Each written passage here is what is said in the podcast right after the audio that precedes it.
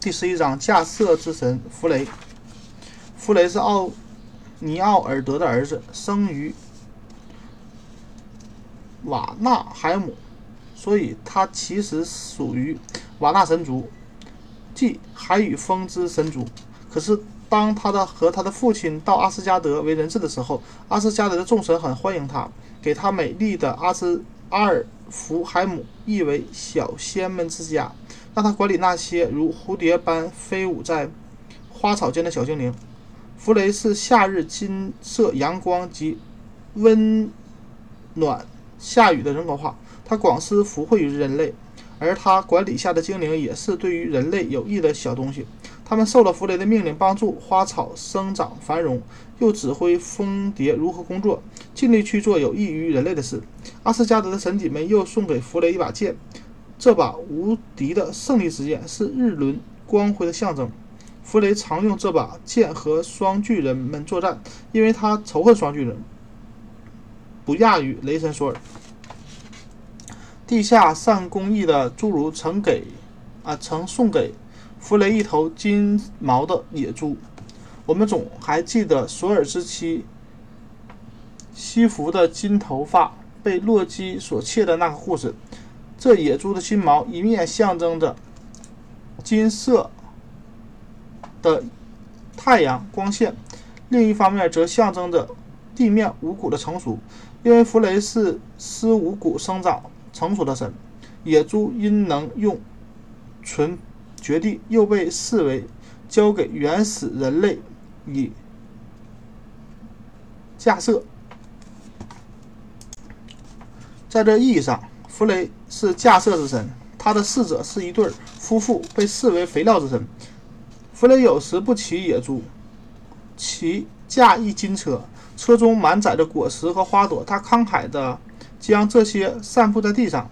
除金毛野猪之外，弗雷又有匹名为奥洛杜格菲霍菲的好马，以及神船斯基德布拉。尼尔，这船也是侏儒所造。这里我们又得回去想想索尔之妻西弗的美丽头发被窃的故事了。能行于空中和水中，并且总是顺着啊遇着顺风。更神奇的是，其大则可容纳众神全体及他们的马，小则可折叠起来放在口袋里。弗雷的妻子是双巨人吉米尔的女儿吉尔德，据小埃达所载。则未有一天，弗雷偷坐上了奥丁的宝座，向冰冻的北方遥望，看见一个极美的年轻女子走进双巨人吉米尔的茅屋。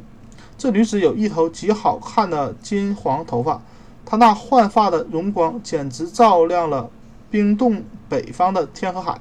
弗雷爱上了这女子，但当他知道她是双巨人吉米尔的女儿，而且还是被诸神所杀的。暴风巨人夏基的亲戚时，弗雷便知道他们的恋爱不会有结果了。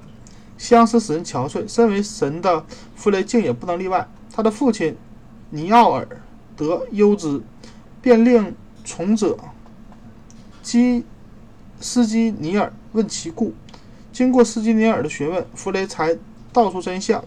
斯基尼尔便请借弗雷的马和剑，自己到北方去做媒。弗雷都答应了。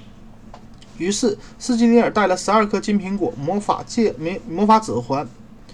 德罗普尼尔又取了剑中剑水中所映出来的弗雷的影面面面影，就到了北方去。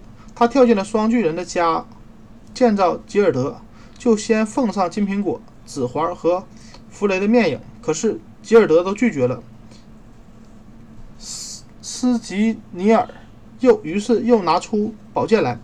但吉尔德仍旧不怕，斯吉尼尔最后只好动用魔法。他用手上画出罗文文字的咒，说：“如果吉尔德不答应弗雷的求婚，将永远孤守空闺，或者嫁给一个又老又丑的双巨人。”这使得啊，这终于使得美丽的吉尔德恐惧。于是他答应在九天之以后的晚上，于绿地铺地和。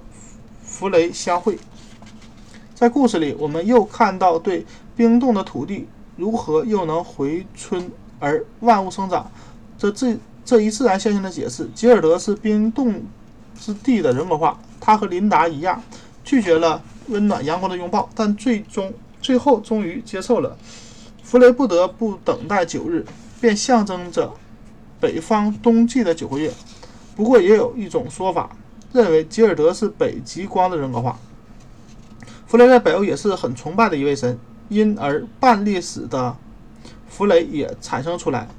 据斯诺里斯特拉松的《挪威古迹》记载，弗雷是继半历史的奥丁与奥尼尔德之后的一个国王。在日耳曼及斯坎的纳维亚各处，弗雷有许多不同的称呼。在丹麦被称为弗拉迪。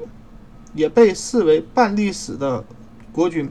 据说弗弗拉迪曾得一魔法之魔之墨，能依人之意志而磨出各样的物事，弗拉迪命令两个女巨人磨墨，生产了金子、丰饶和和平。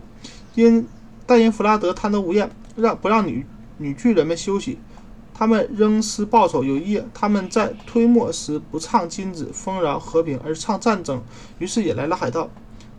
将睡梦中的丹麦人杀尽，海盗又劫了这两个女巨人及墨去，载在他们的船上，吩咐他们磨出盐来，因为盐在当时稀有而昂贵。海盗的残酷不亚于弗拉迪，女巨人们女巨人们亦不得休息，只能一直磨下去。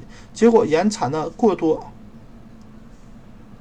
水压沉了船，因为沉在水里的女巨人还在继续磨盐，所以海水中的盐越来越多，于是海水。从此成了咸的。这个故事解释海水何以会咸。